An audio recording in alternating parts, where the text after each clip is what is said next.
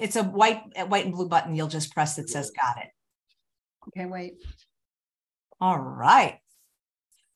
Hey everyone, and welcome to Chef AJ Live. I'm your host, Chef AJ, and this is where I introduce you to amazing people like you who are doing great things in the world that I think you should know about. Well, my guest today, back by popular demand, is Ruth Morley. She's 70 years old. For almost four years now, she has followed a plant exclusive whole plant diet free of sugar, oil, salt. She follows Dr. Esselstyn's protocol, and she is a long distance backpacker we had so much excitement when she was on the show. People wanted to know how she actually does it. How does she pack her backpack? How does she make her food for these long journeys? And today she's going to show us. And if you see how she's dressed, you can you can guess that she's going to be doing that. So please welcome her back. Hi, Ruth. How are you? Hey, Chef AJ. I am doing great, and I am so happy to be back with you again. Um, yeah, I've looked forward to this for a long time, and I appreciated people's comments before. Yeah, well, you look great, as I was saying, and you know, I just I, the older I get, the more I'm inspired by people that are older than me because I want to learn what you guys are doing to look so good and feel so good as you age. Oh, that's great. Well, I I also like people who are ahead of me. Uh, Ann Esselstyn, you know, I consider her my role model. That woman is spunky in her late 80s. I want to be spunky. That's fantastic. That yeah. so, so what's the difference between so what are you exactly? A long distance hiker? A I mean, what, what do you call yourself? Um, it's a funny term. I'm going to take these off now. I wanted to just dress as I hike, uh, put on my hiking clothes and show you. Um, and we're in my backpack for and, you. And how Ruth, uh, how heavy is that backpack in general? Um, before I add the consumables like the food and water and toilet paper, that's consumable, um, it's 15 pounds. But once I add those things, it's 25. But it's evenly distributed. So it's most of it is on my hips with this hip belt. And this just kind of stabilizes it. It's a world of difference than carrying just a regular backpack full of books. This is much more comfortable. But what I'm called on the trail is called a lasher, long ass section hiker and by long ass, that means it could be a week. The longest I've gone was about three months. It was 900 miles on the Appalachian Trail. But my sweet spot is uh, much shorter. It's about three to 500 miles. That's still a good solid month plus. That's incredible. So you're away from your home, your bed, your husband, your pets, and kids if you have them for three months. Yes. Well, not usually. Like in January, I hiked for a month in um, in Florida. And a month after a month, it isn't quite as pretty. I'm ready to be home. And then I get home and then I miss the trail. But it's usually about a month. And that's what I'll be doing this summer ahead of me, which I'll talk about later. So you don't miss your bed, your tub, all the conveniences of. Not really. when I'm hiking, I feel like I live there. The a brown strip of dirt just appeals to me. I just want to see what's over the next hill. I love my air mattress. I love my tent. But I do love about every fourth or fifth day, I take a day off called the zero day when there's no miles covered, zero miles. And I do relish a bed then. Uh, towards the end, yes. But my husband and I talk by phone. I have cell reception with Verizon uh, more often than not. And we talk, and he's just so supportive. You know, I feel like he's there with me. And he is often. He usually joins me the first four or five days of every long jaunt. And he joined me at the end of the Appalachian Trail. Have you always been a hiker, even before going whole food plant based SOS free? Um, I've always enjoyed it. Um, I was mostly my background is that I ran, I've been active like in my 20s. I started running and I started doing marathons in my 40s and got into triathlons. I biked across the states with a friend. Um, but I always loved hiking. I would just get on the trail and go, ah. And so in my 60s, I re- late 50s, I started doing it on a trail in Europe uh, the 1500 mile GR5 that goes through five countries from the North Sea down to the Mediterranean. And that just, I did that over three summers of four weeks each. And that just sealed the deal. And my body was getting really tired of running on pavement. Uh, that just really tore me up. And, the, and I got onto up to very long distances, up to 100 kilometers, which is 62 miles for running a race. But boy, you're you're just beat afterwards.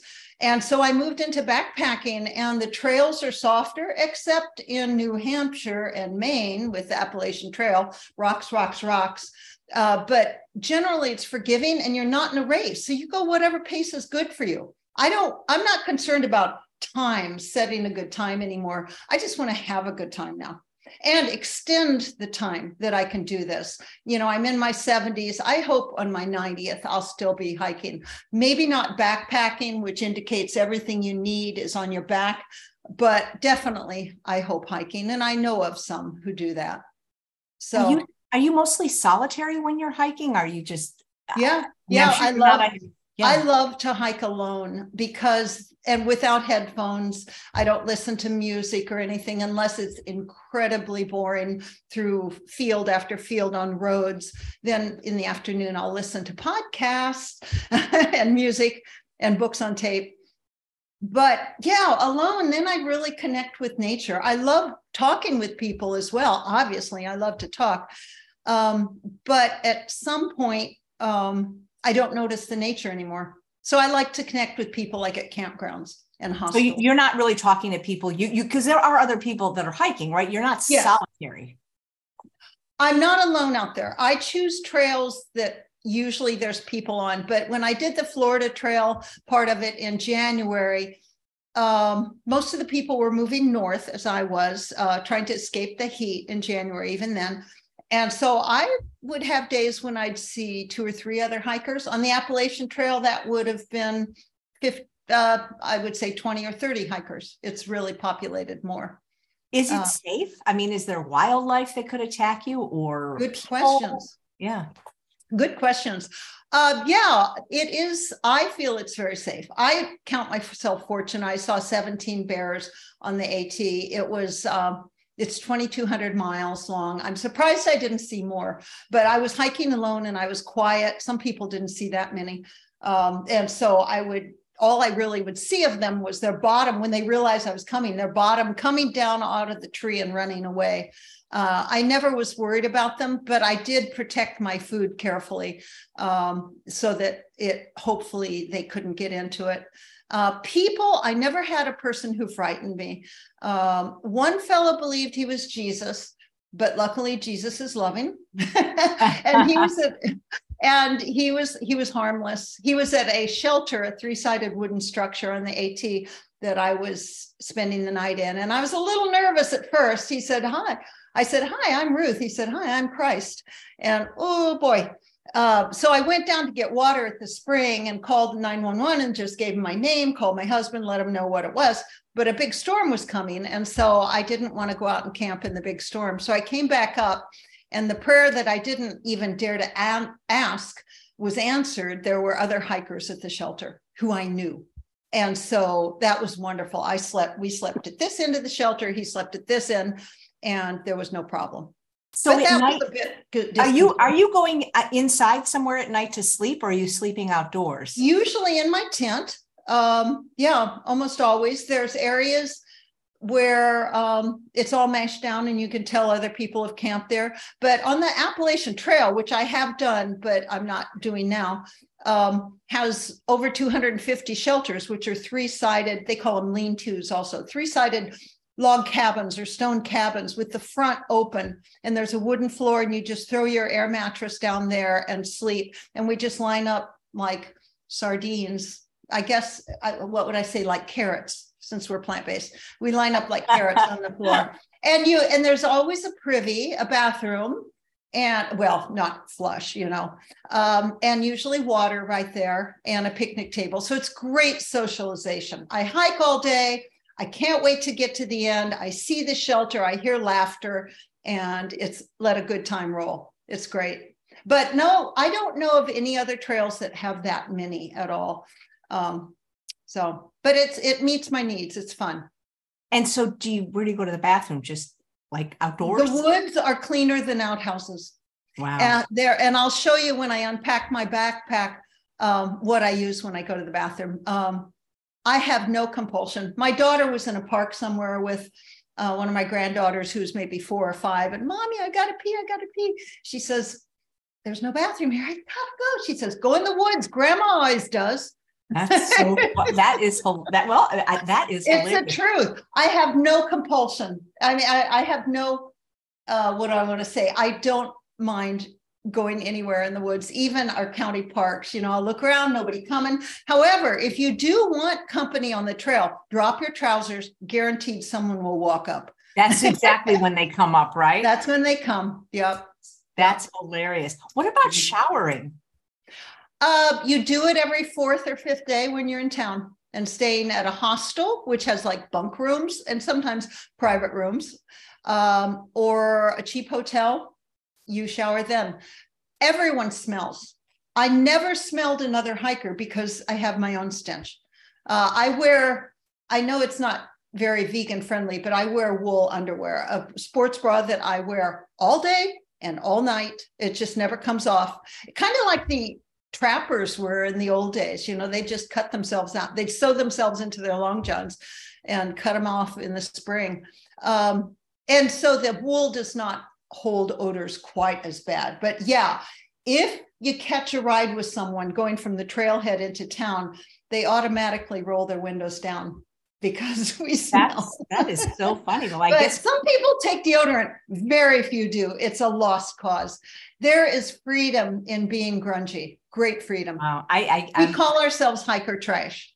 I guess you get used to your own stench. What about God forbid an injury? Like if you got injured on a trail, where would you, what would you do? Um, I have somewhere on me an InReach Mini, which has a SOS button I could hit. I pay a subscription to have this. And um, you do that only if bone is showing or it is a dire emergency because it'll cost you big for emergency crew to come. Um, it also has um, I, text that I can pre-program and, and, and it's all satellite. So I can send text to my husband, like I'm at the planned stop. I make an itinerary beforehand. So I know where I'll be camping more or less. And so if I can't reach him by phone, I let him know. Um, I have a basic first aid kit, but it's not that great. Um, you know, you can do a lot with bandanas. Um, I have stuff for cuts and things like that. Um, I've had stress fractures on the trail twice. I've had tendonitis. You just limp into the nearest trailhead you can find and go down to town and say, That was fun. I'll come back next year. Wow. Yeah. Do people ever hike with their pets? Yes. A lot of dogs. Uh, they're supposed to be on leashes because they, with wildlife, they might chase them uh, and the bears might hurt them if there were. People worry about bears a lot. It's really not a major thing. If you were up further north, Canada or something like that, grizzlies, I'm not hiking up that way. People often ask, Do you have bear spray? No. If I was in grizzly country, definitely. Um, a friend biked across northern US recently and she they had bear spray with them, and I don't blame them. Uh, but yeah, just dogs. And on the Appalachian Trail, I ran into a hunting dog who stuck with me for 24 hours till I could get him back to his owner at a trailhead. That was fun. That was fun. It would be. I think it'd be fun to have the company. You must. Are, are oh. you an introvert or an extrovert? Because you you're going long periods yeah. without people. My my daughter, I think, has it nailed. She said, "You are the most extrovert introvert I've ever met." I love to talk to people. There are no strangers out there, and I can get their stories. But where I recharge, where I refill my bucket, is alone in nature. So yeah, I would say I'm. If that's what makes you an introvert, I am. But uh, yeah, I love. I I meditate for half an hour every morning. I do yoga. I love these solitary things, but I get me going on a conversation, particularly about food, plant based, and hiking, and you can't shut me up. That's, there's a question from Tammy. What is the name of the bra that you mentioned?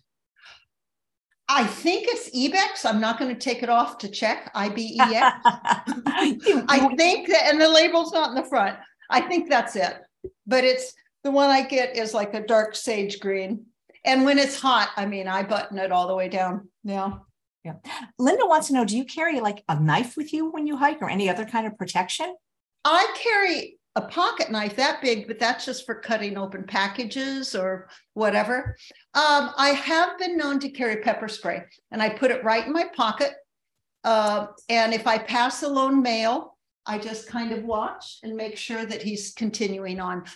I forget to do that nine times out of 10.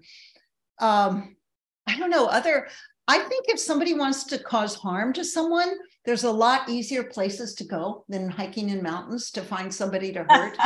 so no, I'm not, I'm not carrying pepper spray now. No. Wow.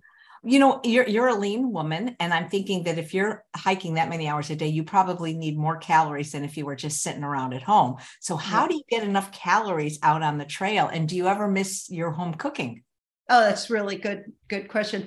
Yeah, you do burn almost 500 calories an hour. And so I have to carry a lot more food than the omnivores do, you know, because they'll have peanut butter, they'll have nuts, tuna, all these things. They just, and candy bars, Snickers coming out of their uh, you, you, made a good point because you said you follow Esselstyn. Yeah. so you're probably not doing that. Now, it, are you following him because at some point you had heart disease? Uh, yes, I, you know, people say, what is heart disease? And he says it's high hard cholesterol. And mine was up by in 290s. Uh, that's what my family does. And everybody on mom's side dies of their first heart attack. And mom had her heart bypass when she was exactly the age I am now. And five years later, she had five heart bypasses, five of them all at once. Um, a few years later, she was gone. Uh, yeah, my cholesterol just stayed high. And I thought, well, the HDL's high, so that's good. It's because the exercise is high because it has to be to lower the LDL um, you know they they move together uh, so yeah and i also have the genes that i no matter how strict i am which i am i can't get it below 190 my total cholesterol but i have spoken personally with dr esselstyn several several times he says as you know as long as you don't eat anything that harms the endothelial lining of your arteries you're fine i was on a statin for a short time my doctor actually trained under Esselstyn. I'm so pleased, you know, and she's plant based and she totally gets me and I get her. And um, yeah, she did send me to a cholesterol specialist, though. She was just concerned because of my genetics. But I tried a statin and I just had brain fog. I just didn't feel right. And with, I just made the decision I'm going off. And so, you know, we did that. And yes, it shot right back up to 190. But I know you know, I just I feel like myself. I, I, it did not feel right. It felt like a false number that it got down close to 150. It was like, yeah, that's what the number says, but this isn't me. Uh, so, but yeah, I so respect Dr. Esselstyn. You know, he has us eating no nuts, no avocado, no olives, the thing, no coconut that are high in oil. And people say, what deprivation? No, not everything. You Look at my refrigerator. A neighbor, I'm oh. sorry. I'm sorry to interrupt, but you know, I follow. I don't have heart disease. I've always had pretty low cholesterol, under hundred. I have a history of it in my family. Wow. But I've, I've done pretty much Esselstyn's diet, maybe yeah. even stricter, because I don't eat flour for 15 years, and I don't feel deprived at all. Because no. I'd much rather eat huge portions of potatoes, sweet potatoes, rice, and beans than tiny portions of nuts. Yeah, yeah. I mean, if I look back, all I cooked beforehand basically was chicken or salmon baked potato, uh, broccoli. I there was such a limited. I just didn't have an imagination. And now my cookbooks and books about whole food plant based. I'm not kidding. It's that long, my shelf with cookbooks and things. And many are yours for sure. Um, it's it's just astounding. And I I love the time in the kitchen. And I used to say, oh, day in the kitchen is a wasted day of my life. And I meant it. And in college, I told a friend, I wish I could just take a pill and never eat again. I was too thin then. I just, it didn't interest me. Now the tastes are so rich. It's just, and when I'm on the trail eating this food, I just lick out my bowl. it's so good. And I measured, I eat vegetables for breakfast, Chef AJ. I love your saying. And it's a salad with rice, brown rice, and just everything, and cooked dark leafy greens and I weighed it. I thought, okay, somebody said recently there's weighed a, a pound. Mine was a pound and a half, not counting the bowl. And I just love it. And then I have my oatmeal mixture for lunch, which I have for breakfast on the trail, which is oatmeal, cauliflower, zucchini, sweet potato, chickpeas, sliced banana, flax seeds, cinnamon, and um, powdered vanilla. And no milk, just add water. And then a tablespoon of uh, balsamic to activate the cauliflower to dilate the arteries.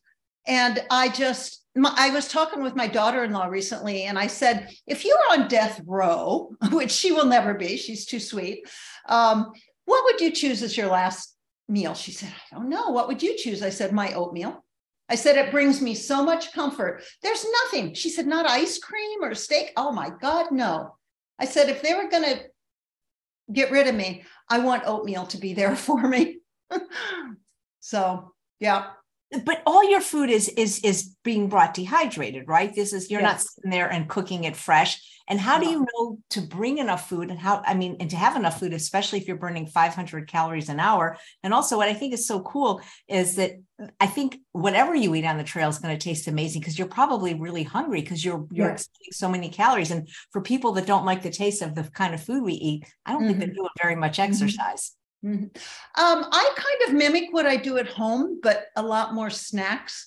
And um, what I do is in the past, and I'll be showing you more of this later. Um, in the past, I wish you could see the rubble surrounding me on the floor in my other cupboards. Looks really neat right now behind me. Uh, I used to put my food, my dehydrated food, in, in a cook pot, and I would put it on this canister. And I had a little stove that opened up. I haven't used it in years, so I kind of forget. And, and anyway, that attaches on top and then that sets on here and it, you bring it to a boil. I had a Bic lighter, you bring it to a boil. I have a lid and for a boil for a minute or two, and then you set it aside. This is like a beer, what do they call them? Koozie or cozy or something to hold the heat in and just let it sit there for 10 minutes and it would rehydrate. And then I could eat it with my long handled spoon. Uh, hikers love gear like any athlete does. And but now I wanted to eliminate all this excess stuff. And so now I do something called cold soaking, where I will I ordered this just for this. This says Florida Trail, and that is Durston, the name of my tent. Um, and I put the food in.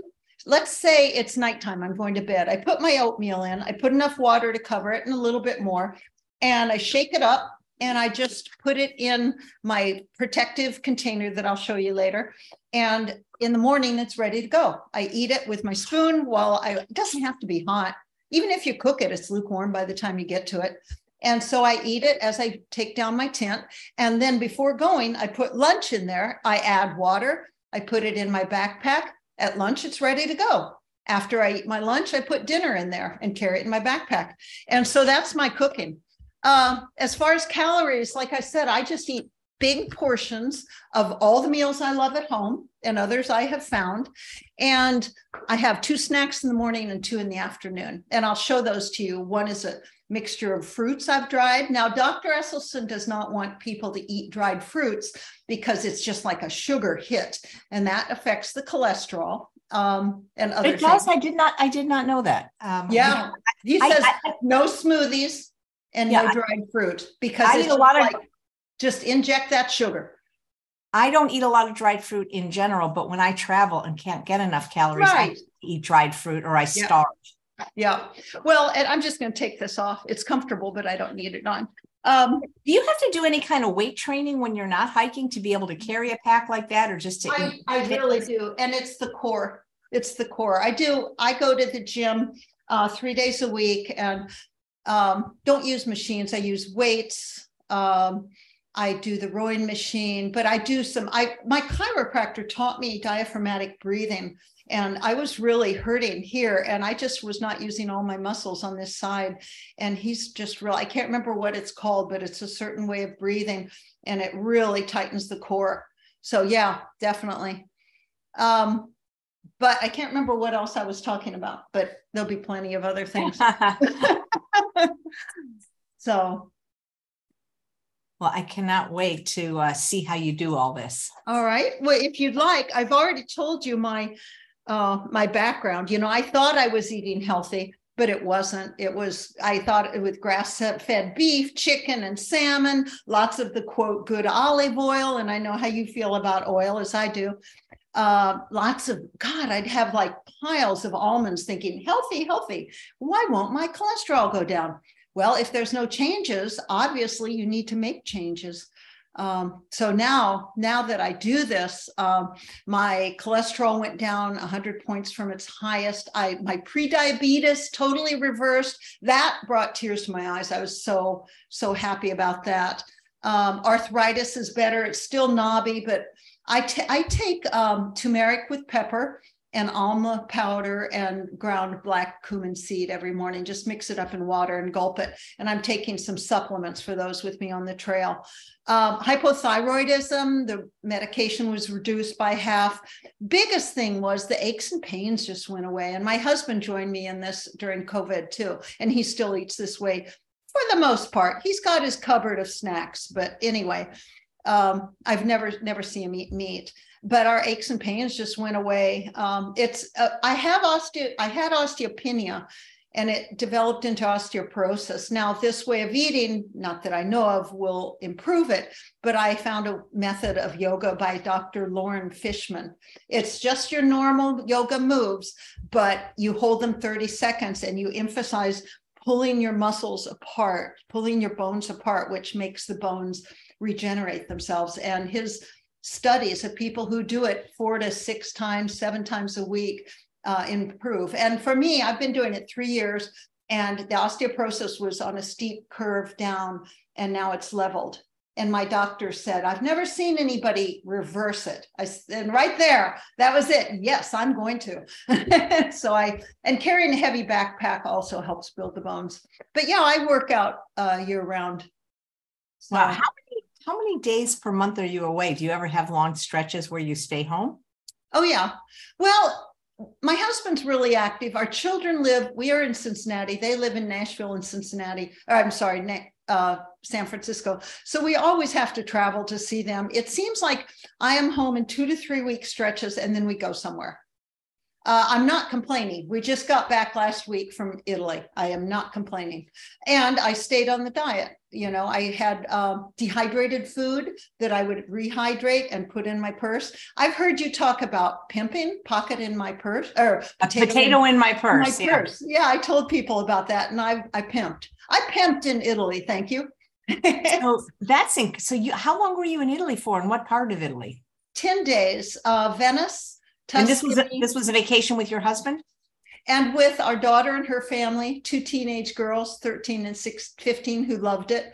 Um, Tuscany, Florence, Pisa, and Rome, where it was 100 degrees. No, thank you. Oh, but Venice. Did everyone else just eat at all the restaurants? Yeah. And I went to the restaurant, and luckily they would have grilled vegetables. Uh, and I would just tell them, doctor's orders, I cannot eat oil. I learned, I studied a little Italian beforehand with Pimsleur audio guides. And I could say I can't eat any oil per my doctor's orders, who I consider Dr. Esselstyn. Um, and I always had balsamic vinegar, but I didn't need it because Northern Italy is known for it. They always wow. had it. Yeah. So, well, if you like, I could, I love talking about all this, but I would be happy to Oh, if I could just share the other trails that I've done and then unpack my backpack for you. I'd love to see what's in. okay. inside. All right. Well, as I mentioned, I've done the whole Appalachian Trail and I started at eating paleo, which meant meat, fruit, veggies. And I thought, and I was back, I was dehydrating. I made my own jerkies. I thought it was healthy, but it was definitely not. Finished up the last one tenth of it, uh, 200 miles uh, as whole food plant based, and suddenly recovery. I wasn't tired in the evening like I was before. Um, I'm also working on the Buckeye Trail, which encircles Ohio um, our state. It's 1,400 miles. I've done 700 of it. And I go on that for three to seven day stints. And I take my car, my truck, and my bike to self shuttle from one end to the other. Um, I did a month on the Florida Trail. In the next two Januaries, I'll be finishing that up. And in a week, I start the Colorado Trail, which starts in Denver and it goes 480 miles southwest through the state down to Durango in near the Four Corners. I grew up there as a child and I cannot wait. I'm just taking my own sweet time. I'm staying in lots of the little towns along the way. And my main goal is to not be injured on that trail. I've had my share of stress fractures. Uh, next summer, I have planned Tour de Mont Blanc. It goes in Italy, in France, Italy, and Switzerland. It's 100 miles. Most people take about 10 days to do it. Uh, I'm going to go with a lighter pack and just stay in hostels and hotels along the way. But I will take my dehydrated food. And what I'll do is ask, there's um, services that will transport people's luggage. Well, my only luggage is food because I, this is what I hike in right here. And seven days a week if I was hiking. I don't have changes. Even there, I may take extra one little shirt. People will mind the stench there. Uh, but I'll have them transport my food. So I'll hike five days worth of food with five days worth of dehydrated food. And then in the middle, I'll get more. And so how I train, we've already talked about that, lots of cardio. Um, if people are interested, how do I train for hiking specifically? I advise they go back to I think it was April when I was last on on or maybe March, uh, March 30th. Yeah, I was last on your show and I talked more about the training. Um, but yeah, this is, i I'll show you what's in my backpack. So this is it. It looks super heavy. It feels heavy until it's on my shoulders. It's called a ULA circuit. It's only two pounds when it's empty. Uh, it's waterproof, but the seams are not. So I, it's lined inside with a plastic bag. Um, I carry two bottles of water, but they're not always full because yeah. each bottle, it's called smart water, but I, I refill it at streams and things. I'll show you my I was going to ask, where do you get your water? And is it yeah. safe to drink from sweet streams? I have not straight. Uh, I have a, everybody carries some kind of water purification system. And I'll show you mine in a minute, which is in the pocket. Um, yes. And so I refill that, but it's 2.2 pounds per liter. I'm not going to carry extra four and a half pounds if I can help it. So I have two of those. And then I have one that I'll explain, a little one that has a very special purpose. I'll tell you in a minute. Just get these out of the way. Um, all right, let's see here. Let's see what's in here. Now, I don't want to Chef AJ, I don't know how we are for time because no, we're, we're good. We're fine, Ruth. Because I do want to show dehydrating. So yeah, I'll please. Do you have to? Where's your coat? Doesn't it get cold? I've got it in here. Yep, I'll show you. This is a mat that I sit on. This is toilet paper. I'm throwing everything on the floor. Bug head net in case there's bad bugs.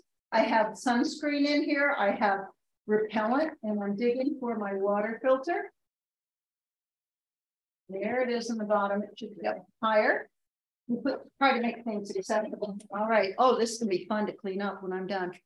Uh, that's my water filter. I collect water in this bag that's all rolled up. I hook this to the bag and I squeeze it into my bottle. And this filters it of just about everything. And so that's that's the system. I collect it in streams, lakes, on some of the trails out west, they collect it from cow troughs. I'm not really choosing those trails. That does not excite me to share the trough with a cow. All right, so I'm going to open this up and get things out. Oh, that little bottle is part of my bidet. I've recently started using this. I'll take the lid off. I put this on and it has a hole on one side. And, so you squat in the woods, you do your business. First of all, you take a hole. I have a trowel. Let me get it off. That I dig a hole with. And like, um, like where, did you learn all this? Ruth, for, Ruth, Ruth yes. where did you learn all this? Did you read a book? Did somebody show you? I have books. I have books for every interest. I there I belong to Facebook groups and you just learn all this. I listen to podcasts. It's either about hiking or about plant based eating, my podcast that I listen to, and experience. I've got almost 5,000 miles now under my belt. Um, but yeah, the, the trowel is really great. You dig a hole and you can't leave toilet paper behind. So I have an extra Ziploc in there. Well, wait a minute. Um, I mean, who's there policing the woods? You don't, there's a, a phrase called leave no trace. We love the nature. We climb Kilimanjaro behind major boulders on the way up, be piles of toilet paper. It does not disintegrate. It does not melt into the ground as quickly as you think and the animals play with it and rummage in it and so i'm not going to leave you can't leave paper behind so yeah i put this on and then i squat and after i've done my business number two i yes use my hands and my water and clean my bottom and then i get out my hand sanitizer. And that's why i have a special bottle devoted to that. I don't want it mixing with this stuff. So yes i'm going to go through this quickly. Inside my pack on the top, I have a cheap raincoat that I have found to be the best. Frogg Togs available at Walmart. I have a, a uh, waterproof lining plastic bag that I'm opening. Here is that coat you talked about. It's not vegan, it is down. They sell synthetic, synthetic too. I bought this a long time ago. Um, I do not hike in that. If I'm cold, I put on my uh, raincoat. Uh, I also have some gloves uh, for the cold weather. They can be mittens and gloves. I have, these look so funny. These are fisherman's gloves, but in the rain, it's really, there's the other ones tucked in. It's really nice to have that to keep me warm. Um, oh, I have two head nets, okay, for the bugs. This, okay, that's the stuff that I would need to get to quickly. I have a neck buff to keep me warm. I have a wonderful little uh, windbreaker that that just really keeps me warm if I need it. I'll get to that in a second. I have a bag of toiletries. There's a whistle that's supposed to be on the outside of my backpack in case there was a problem. A little bag of medications. I have used Pepto-Bismol before, an anti-diarrheal thing. This is my uh, technology bag that goes with me in the tent at night charger, a battery charger, a little journal called Rite in the Rain, um, a headlamp. These are my three bags. Ruth, where, Ruth, Ruth, Ruth, where yes, do you yes. charge your, where are you able to charge your cell phone? On every tree. No, I'm kidding. Um, I go to town every three to five days. And so if I see in a stretch, I'm going to have like on Florida Trail, I had an eight day stretch with no town. So I had my husband in a, a mail drop. He mails me my food. He um, sent me another battery pack. So I have two of those. And that will charge my phone three times. I have an app on my phone that um, it shows the trail, it shows where you are, it shows where the water is, where town is. It's a wonderful app called Far Out. And um, that's how I know where I need to go. And it can operate on um, airplane mode. So it doesn't use mine. Uh, okay, I have, these are camp shoes, just cheap $1 flip flop. Now this is my air mattress. It is insulated. Uh, I sleep like, a, I freeze, I freeze. So this is a nice insulated air mattress. I love it. This is my tent. It's only two pounds. It's amazing for backpacking. If you're willing to pay, they're willing to make it for you. You know, it's, I love this, love this tent. It's and it's not it. You see, I have no tent poles. I use my hiking poles. Now they're not in their extended extended form right now, but those hold my tent up because I'm not hiking while I'm sleeping. So there'll be one there, one there, and it holds up my tent, and then tent stakes all the way around. So it's one. There's many tents that do that now. Now this is the coolest thing in here. Oh, that's that's a rain skirt instead of pants. You think, is it gonna rain or not rain? This thing, I just slip it on and I'm fine. It goes to about here and I can hike well in it. I don't care if my ankles get wet. This is how I store my food nowadays. It's a bear canister, and I'll open that in a minute. Inside is three days worth of food. And then in the bottom are the things I don't need when I'm on the trail just at night. This has has clothing in it. Uh, it's this is my hiking outfit, and I can put leg leggings on here this that attach to this and make it i usually wear something the long pants to, so i don't get ticks my clothing is all treated tick repellent insect repellent these are sp 50, I think. In here are long johns, top and bottom, uh, for sleeping in every day. I never hike in those. They stay, it's sacrilegious too. And a t-shirt. If it's a little cool, I put it under, under there. And then in the very bottom is my quilt. And this one is rated to keep me warm and comfy down to 10 degrees. there it is. And don't you just love that color? That's incredible that you you're pulling all this out of your backpack. And Gina, I know, you know, like Gina, Mary Poppins. Mary it Poppins. just keeps expanding. Gina would like to know if you have a list of everything in your backpack. Yes, and hikers are crazy about gear, most of them. And we do spreadsheets and we weigh it on postal scales so we can tell people when they say, How much does your pack weigh? You can say 15 pounds.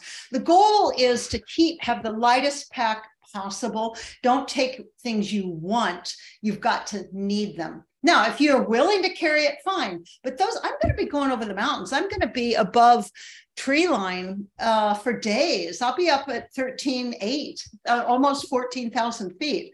And those mount, you're gasping for gasping for air then. So uh, yeah, I try to make it as light as I as possible. I know it's amazing how that just fluffs up. I sleep like a baby in that. Uh, it with the air mattress is a little tiny inflatable pillow too, which just really makes a difference. Some people just put their clothes in the bag under their head. Well, I'm wearing all my clothes when I sleep off, and I just I'm so cold. Um, so no, I don't I don't do that. I like that. So okay. there's no, no electricity for a space heater, huh? That'd be a long cord that you would need. Yeah. So people ask, why do you dehydrate? Um, I'll get into the dehydration now. Um, because it the food is lighter and you can take healthier food. Um, and let me just find where I am in my little notes here. So you um, dehydrate, you don't freeze dry. You dehydrate. Right. And I was going to talk about the difference between them. With dehydrating, here's one of my dehydrators. Warm air, there's a fan in the back. I'm going to talk about these specifically in a minute. A fan in the back that blows out and it's with dehydrators it's the warm air and the fan that makes the food dehydrate. And so it loses 70 to 90% of its moisture and it shrinks the food some. For me that's a plus because i've got to cram it in here. This is three days worth and i just practically step on it to make it fit. For most people it's they can fit four days worth in here but um, i'm fine with it. I get four days of food at a time from my husband. He mails it to the hostel, hotel, or a general delivery post office of the town that I'm going through. And um, I can I can make it because I'll eat day one's food and put day two through two, three, and four in here.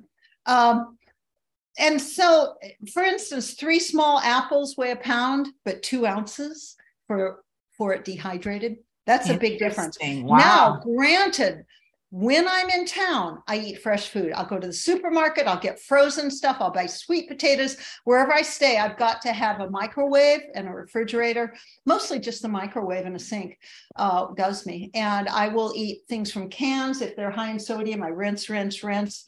Um, and I can make a really good food. So I don't eat when I'm in town for the most part, except my oatmeal. I just love it too much. Uh, so that's dehydrating. A bit of nutrition is lost, but the food lasts up to one year. But I've had it last longer, but it's probably losing more nutrition. But nonetheless, a lot more nutrition than what I see other people eat. Ritz crackers with mayonnaise on it. Um, seriously, seriously, I should know better. Um, can the sweetened um, cereals with M&Ms thrown in for dinner. Oh my God, these are adults, but they think it's a chance to that rules don't apply. The body does not appreciate that. The equipment is much cheaper. These are my two dehydrators, an Excalibur nine trays, and this is a Nesco Garden Master, and it comes with four trays, and I ordered two extra. And it this is only this was a hundred dollars and that was 370 And when I explain them, I'll tell you, you know, the pros and cons of them. Freeze drying is a whole different thing. It looks somewhat similar to that, but bigger. Um, not the container for food, but the whole machinery. It deals with extremely cold temperatures, minus 40 degrees Fahrenheit. It forms a vacuum and then it alternates heat and cold. This is magic that I do not understand. I read it so many times I couldn't understand it. So you do you also have a freeze dryer? No, because and I never will because they cost 2300 to $5,000. Yeah. Yes. And they're smaller than that, the one that I saw. Um, but 90% of the moisture is removed and it doesn't shrink. The texture is a little different. I have eaten freeze dried strawberries and it's like they're airy. I just love what I have. Now, I can't eat potatoes and things like that um, dehydrated uh, without reconstituting them. The sweet potatoes I can gnaw on, but potatoes never. It just doesn't work out. But I don't need to. Uh, the food, though, for people who are preppers, freeze dried, the food lasts 25 years. So that's amazing. But yes, the, the equipment is a ridiculous price. Uh, the pros and cons, the initial ex, ex, expenditures on the equipment. And for me, it costs about $15 for each package Bill mails to me.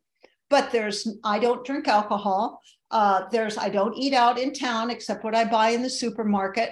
Um, and I don't pay for dialysis and heart transplants and everything else. So my way is still cheaper.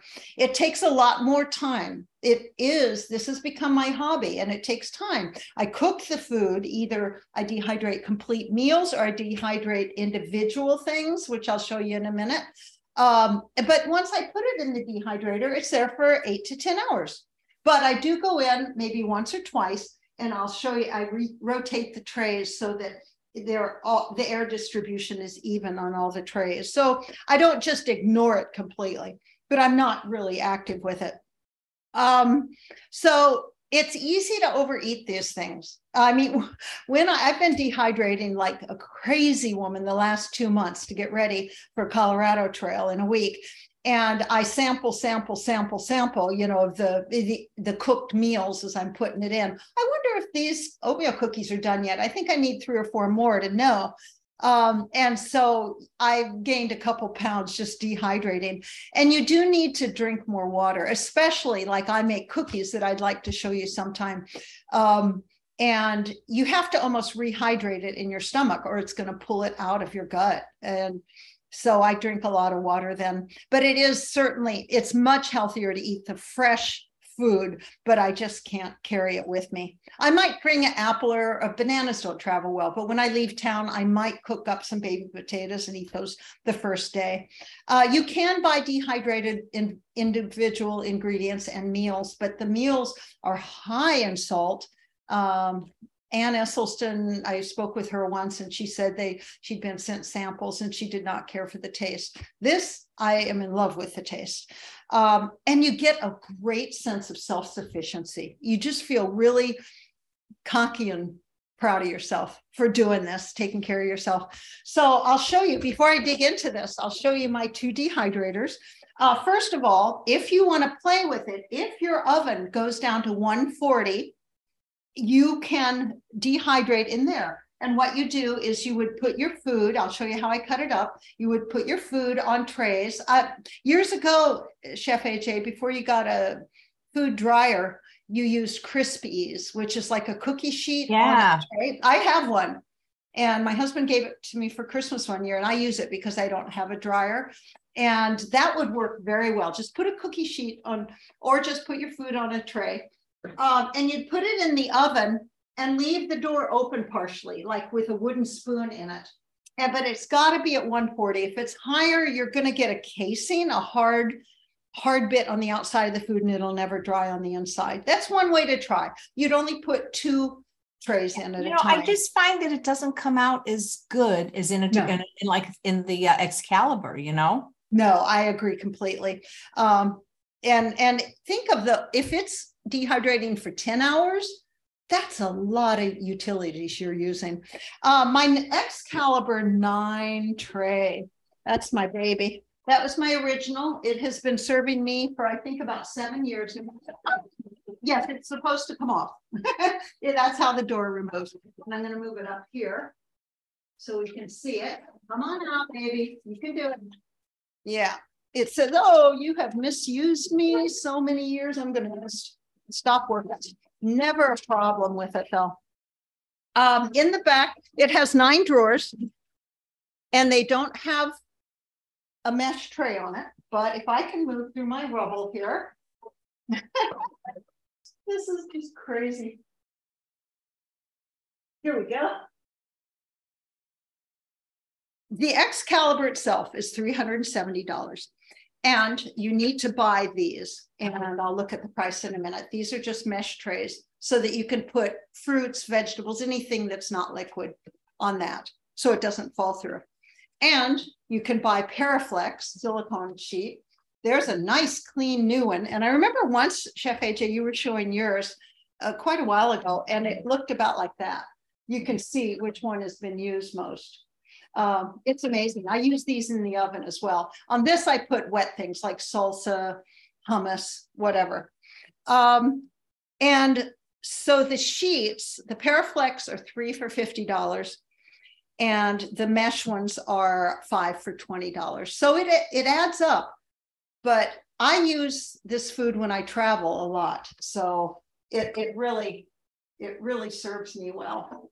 And so, yeah, the fan is in the back and it it rotates come rotates through the box. I've learned that these middle ones heat faster. And so midway, I will turn them and put that in a lower position. And I presently have some food in there that I'm going to play with in a minute with you. And we shall see what happens with it. Who knows? I've never done a cooking demo before. And this comes off just for ease. You can buy them with glass doors. I just prefer this. This is Yeah, the I, I love my. Excalibur. You mentioned that, you know, bana- you don't take bananas, they get so mushy. Have you ever had dry bananas? Because I love to take those when I travel. Well, that's what I, um, let's see if I have, yeah. Yeah. Have- Oh, and I want to clarify a question from Gina. She didn't mean like, do you just have a list of what's in your backpack? Can you make the list available to other people? Ah. Um, yes, Because they're I asking have- for the list. yeah, I have a Facebook page. Yeah, and it's, it's in the show notes. Yeah, heart healthy hiking. I will put that in there tonight. Okay, it's a good start. Perfect. Um, And there's a you question if you ever get altitude sickness at 13,000 feet. I have been to, I believe it's nineteen thousand. I've climbed Kilimanjaro and I think it was nineteen, but we go day by day by day, not more than seven miles. Um, I'll just get a little dizzy and that, and then just take things slowly. I'm gonna take this off so it doesn't fall again. I'm sorry if this is all noisy. So that's my Excalibur and I really value it because I have I have so much space on these trays. And when I spread something like this is a hummus, when I spread something, look at that, it's unobstructed and I can get one whole port, one whole recipe in there. Uh, and I've just had so many years with this. I started doing this in 2016. I started hiking Appalachian Trail the next year. Uh, so this is my new one. This is the new baby uh, because it's the most popular round one and more affordable. And, and I wanted to be able to compare it um, for people and for to have backup because when I'm getting ready for a trail, you know, I need a lot of food, a lot of food. Um, so this is the Nesco Garden Master Digital Pro. It has a timer and it has digital controls. This has a timer and it has manual controls. Uh, I actually like discovered I like the manual better because we had a blackout, which we seldom have, and this just stopped then when the electricity came back on. That kept chugging. I have it going overnight sometimes. I'll put something in. Um, I'll put something in like at 4 a.m. and I'll set my timer, a separate timer that I have to turn this on at 4 a.m. I'll put it in when I go to bed and it turns on at 4 a.m And then when I'm up at seven or eight, I can switch the trays and by 10, it's done. And then at noon, I'll put another batch in. So I'll do a daytime and a nighttime and morning, two batches if I really want to get things done. This comes with four trays. I ordered two more and it has, let me, I'll take this off. It has its heater in the top and it goes right through the center. I'll show you. Um, just a second, let me get rid of something. There's some more hummus I'll show you. It goes right through the center. And it, there's no little tunnel there. It's just all, it makes its own tunnel. And it's just a base in the bottom that catches the crumbs. And it works well. I've been very pleased with it, but mostly the top two trays get the best treatment and the bottom gets very little. You can put up to 20 trays on this. I don't know. Wait, 20 trays. Wow. 20. 20. They show it. They say 20. Sure, put it on, but nothing's happening down here. So I'm done with this. But you must, you see, these look like they're big enough to hold things, but food gets really small and you need to cut it small. So you have to order these trays as well. And those go on, and then nothing falls through. And if you want to do liquid, there's two options this plastic one, which is much cheaper. And we're going to see, I had not used it before. We're going to see how it did today. And that just goes on here and it has a slight lip so you can put liquid on there. They also have this. It's um, from China, the name Bright Kitchen. That sounds, a lot of Chinese things have lyrical names like that. But I ordered, they don't make it bigger. So I made it for the smaller version of this and you lose yet more space. So you lose all this space, you lose this. And it was hard for me to, I don't know if this will fall apart when I tip it. This hummus that I made this morning, uh, it was hard for me to spread it because with the other one, I just take the back of a spoon and just do this. But, but it did it and it's fine. But look how little compared to here. You know, Ruth, what you're showing isn't just useful for for backpackers, but for people trying to get hummus through TSA. Hummus gets taken away. Yes, yes, and you just put it in a little Ziploc or something. I use a stasher that you can buy anywhere. They're pricey, but it really seals. And then you add water, and in five minutes max, you have hummus. And you just do it on the plane or when you get to your destination or whatever. I travel with that all the time. Yeah, it's great. So these, um, I've been pleased with it. I'm glad to have it. If you're really trying to save money, what I would personally do is buy the four tray of this. Ruth, and, how much water do you have to add to it to uh, to rehydrate the hummus? And where are you getting the hot water? You don't need hot water. Oh, you don't need hot water. Okay. Cool. I use my typical lunch on the trail is dried veggies mushrooms, peppers, et cetera, et cetera, that have been rehydrating, and then a bag of hummus, or I just put it in with it. But that hummus in five minutes, and it gets thicker and thicker and thicker as the time goes on. So you keep adding water. Um, I should have had a bag here. Um, this is an example. I save some of my dehydrated food in mason jars, and there's I after I cook the hummus, and after I make the hummus and dry it, then I put it in the processor and grind it up. This one was a bit coarse. I don't know why. Usually it's a finer powder.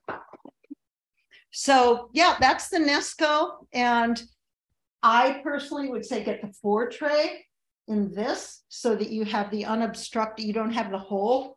Uh, but if you, I'm happy I have this though.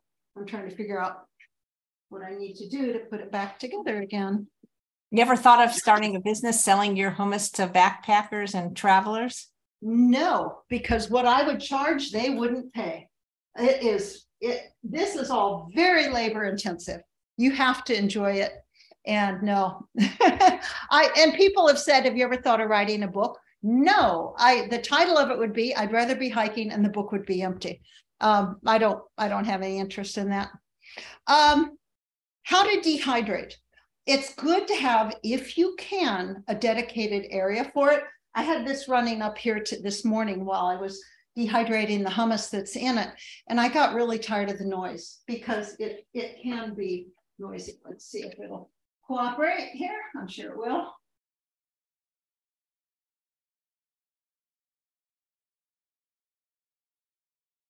Now you're a ways from it, but it goes nonstop. And where I put mine, we live in a house that was built in 1890. So it's not real convenient in many ways.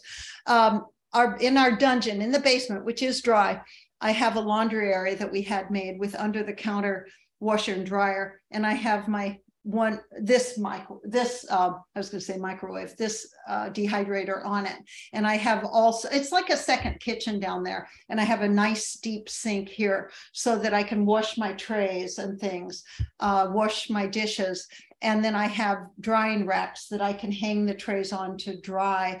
Uh, it really helps, and I have two deep freezers and a refrigerator where I store food uh, after I've dehydrated it. So it's nice if you have that, or at least I wouldn't put it outside in humid weather. People in Florida, if they put it in their garage, you you don't want it's pulling the moisture and heat out of the food, and it's going to have a really hard time doing it if it's moist and hot where you're doing that. Uh, when you are doing things, you want to chop and cook your foods uniformly. You know, make the slices eighth of an inch to a half an inch, little chunks of food, um, very uniformly. And I'll show you some of my favorite uh, favorite tricks of the trade that I have. When I'm doing bananas, of course, you can always, well, and eat the end, um, you can always just slice it. But if there's a fun gadget, why not? And so I found this one that I like. There's other options.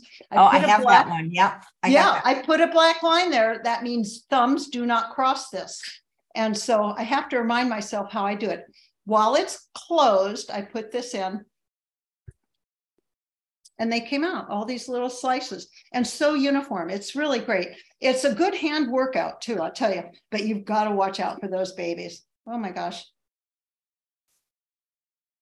And then when you put it on the tray, let's just put it on this since it's here. And I'm going to use that. I could put it on here, but this is easier to wash. You want to have space so that the air can get around it. You don't need it that far. I mean, just that one's too big, so you eat it. That's the rule. That's how I gain weight while I cook. Um, yeah, and just leave space for it to to um, be circulated around. So that works. And then midway, some of them, I go in and I flip them or I stir things up. I found with bananas, they get sticky. Leave them, let them do their thing. When they're done, they'll come off. They're fine. So, okay, there's my bananas. That's how I do those sometimes. Um, another tool, oh, what I do too, when I travel, I take this knife sharpener. It's lightweight, not on the trail, but when I'm traveling by car or air and wherever I go and I cook. If I check a bag, I include that too. A good knife, as you know, Chef AJ, this makes all the difference. For apples, I want to make chunks. I like this apple peeler, and I already put the apple on it. It's fastened on prongs. Okay, let's see if we can make that stick. Doesn't like a wooden cutting board. There we go. And I just leave the peel on. And it has now cut a spiral. And then, I don't know if you can see it or not, I hope. I've got all these little slices and I just make them again as uniform as possible so they'll dry equally. Yeah, because buying dry, dried bananas is really expensive.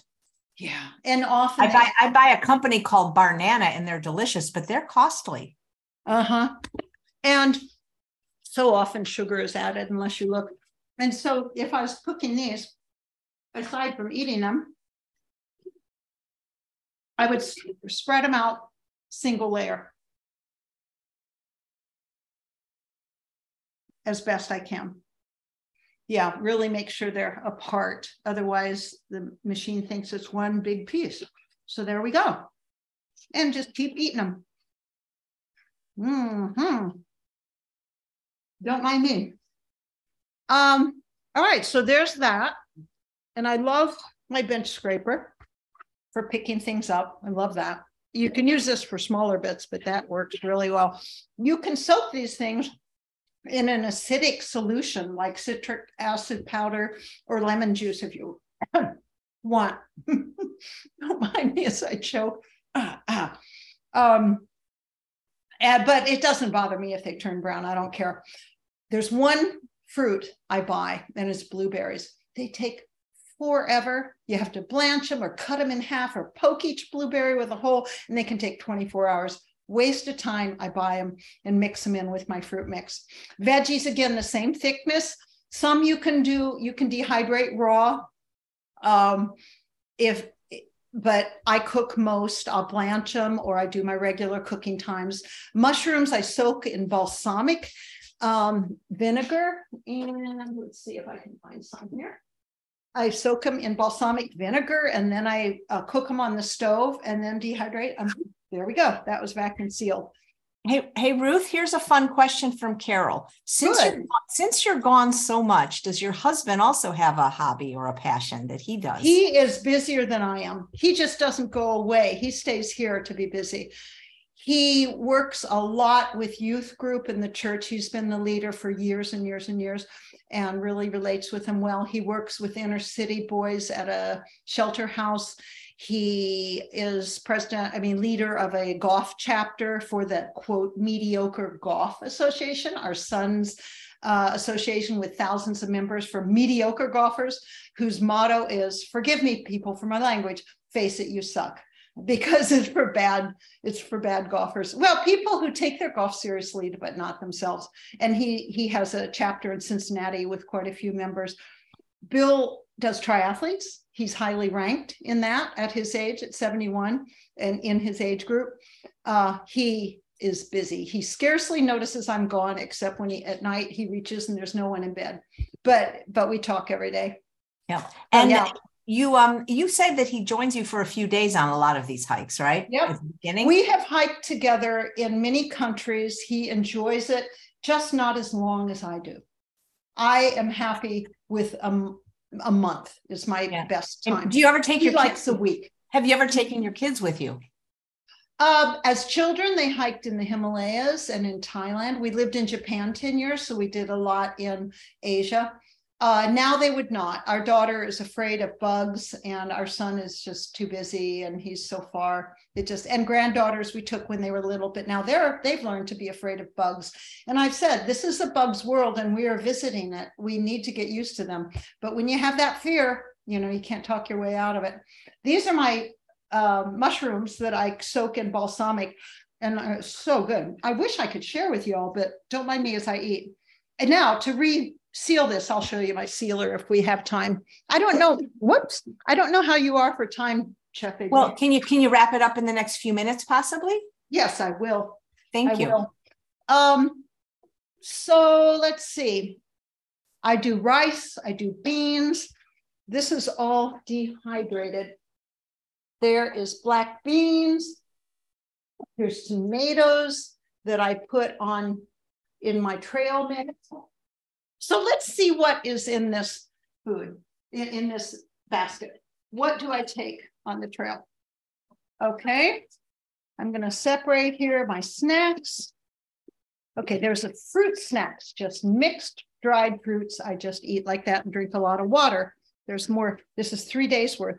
This is a carrot and parsnip chews, just kind of a bark. And this is a trail mix, chickpeas, uh, tomatoes, peppers. Uh, I like to put a grain in there, often just raw oats. Uh, I do love my cookies so much.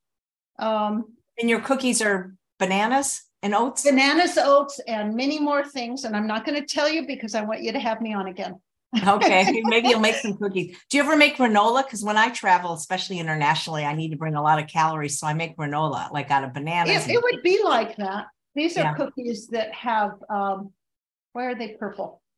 Beets, beets, beets. Okay, I'm, I'm working my way through. These are cooked greens that Dr. Esselstyn approved with a little packet of balsamic in it. Here is my wonderful oatmeal. Since there is cauliflower in it, which is a cruciferous and one of the quote greens Esselstyn recommends.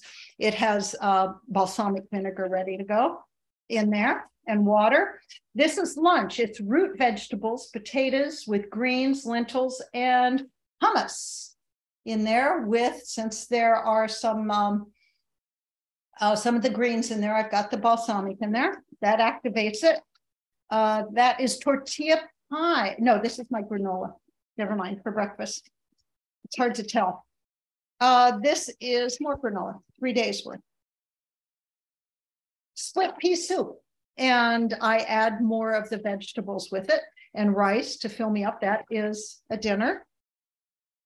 Uh, here are just beets. I love beets. And those also with the balsamic vinegar are great dilators for the your vascular system. This is a lunch, potatoes, lentils, vegetables, greens, and hummus. There's hummus in the bottom. and this is potatoes. One lunch I love is your nutritionist, what do you call it? Nutritional mashed potatoes. Uh, what's the mashed potatoes where parsnips are in them too? Yes. Oh my God, I love those. Um, and I, I've got it written down here somewhere.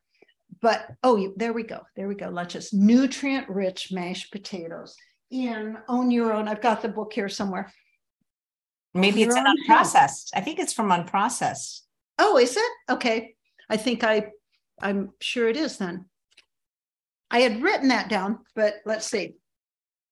No, nutrient rich potatoes, page 165. Maybe it's in unprocessed too. Those are so good. And I add more potatoes to it and all the other things. Uh, this is a little pack, a day pack that I take with me. Um, I dry unscented baby wipes just out in the sun on an old screen. And then I fold it up. And that's what I wash my face at night and then I wash my arms to get sunscreen off, and then I wash other things. And that's what I wash with. And then I save it to if I need it when going in the woods sometime. And then I also have chewable toothpaste tabs. I have uh, the few supplements that I take there. And then I have my thyroid medication in a waterproof, airtight thing on me at all times. So Bill sends me one of these per day. And that works out well. So, how do you store these foods? You know, obviously, I've got it like this. I put a, a whole day's worth of food in a gallon bag and I put it, I've got them stacked in one of our deep freezers, and I'll just tell Bill on the itinerary send four days of food to Breckenridge, Colorado by this date, and it always gets there. UPS, they they use UPS and FedEx more there right now. They have troubles with the uh, with the US Postal Service. And how do you store it? As you've seen, I do a lot of these in in the jars and I have a food. I'm looking. Oh, I was going to show you also. This is another way. Not everybody carries these. They're they're a little heavier, but the animals cannot get in them. And to open that, I have to use a quarter, and I've never seen a bear carrying a quarter. They cannot open those up. and I've ah. seen a lot of bears, but this is called an Ursack and it's extra strong. They've got different levels of, of them. They say this one no animal can get into. And you line it with a OPSAK, which is supposedly odor-proof, but but the zippers tend to break. And a bear, this is crazy. A bear sense of smell is 2,000 times that of ours. They've got this huge nose and just unbelievable. So you put your food in there and it's lighter weight and you just tie it to a tree. It doesn't up high, down low. It doesn't matter. Bears climb trees. Uh, some people take rope that's bright and they string it between the trees. That's the safest way to do it. Um, but I can't throw rope. I can't do it. So I'm willing to carry the extra 20 ounces and take that. Uh, but yeah, I have a, um, I have the food saver um, vacuum sealer and it will seal up bags. For instance, I've got, there's my husband coming in. Hello, dear. I've got um, a bag here somewhere of cookies and it, never mind. Um, but you can put it in bags that come with that. There they are. And it shrinks out all the air. But I can't fit that in here, so I don't do my meals. I mean, it's really rigid. But just for having things on hand, I have all these jars and I can just put together loose meals and add hummus, and I've got a meal. Um, so I think that is basically the gist of it. Um, I just, oh, you can do bread products too. I cannot make muffins anymore. If they're in the house, as you've discussed, I know they're in the house. I'll say, Bill, the last four muffins are yours.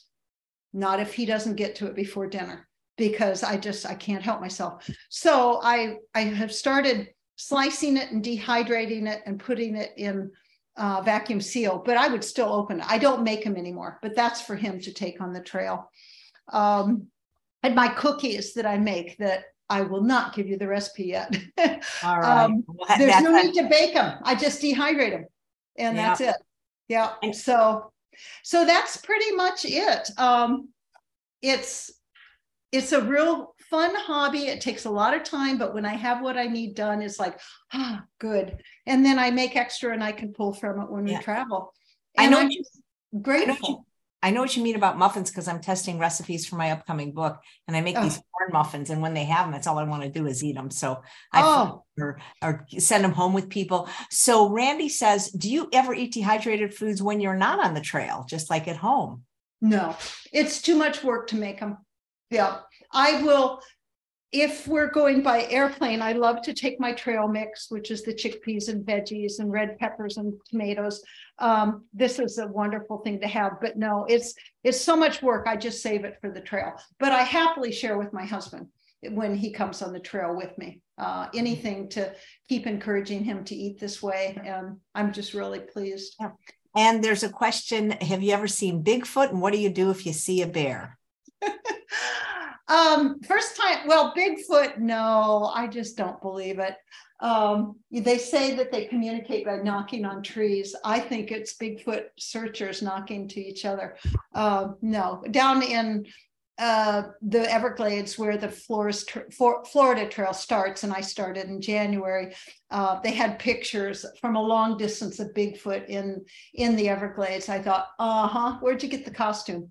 So no, I have not. Uh, if I see a bear, I count myself as lucky. And the first one I saw, I was scared and I took my poles and I said, No, bear, no. And that was fine. He turned and ran away. He was at a berry bush and I think he was just getting around the bush anyway and going. Um, I saw a snake just in a county park recently, and it's like it's your your place, people. Thank you. You're beautiful. I'll never touch you. I don't like snakes, but um, I count myself fortunate yeah. to see that, any. That's so neat. Florence wants to know if you post your uh, trail mix recipe on your Facebook page. I will do that along with the gear list. Yeah. But you have to, you could make it if you bought the dehydrated. I can't remember the name. There's some Harmony House comes to name my mind as maybe a company that does sell good quality dehydrated individual yeah. activity. Uh, yeah, they, they even have they have like squashes and greens and everything. Yeah, so you so you can make your own. Yeah, well, you and I just... like to add the chickpeas and and some kind of grain. Sometimes I before I really we got serious about eliminating gluten, I would add some of Rip Esselstyn's granola in there too. But no, his big bowl cereal. Well, thank you so much, Ruth. You're such an inspiration yeah. and such an oh, interesting person. You.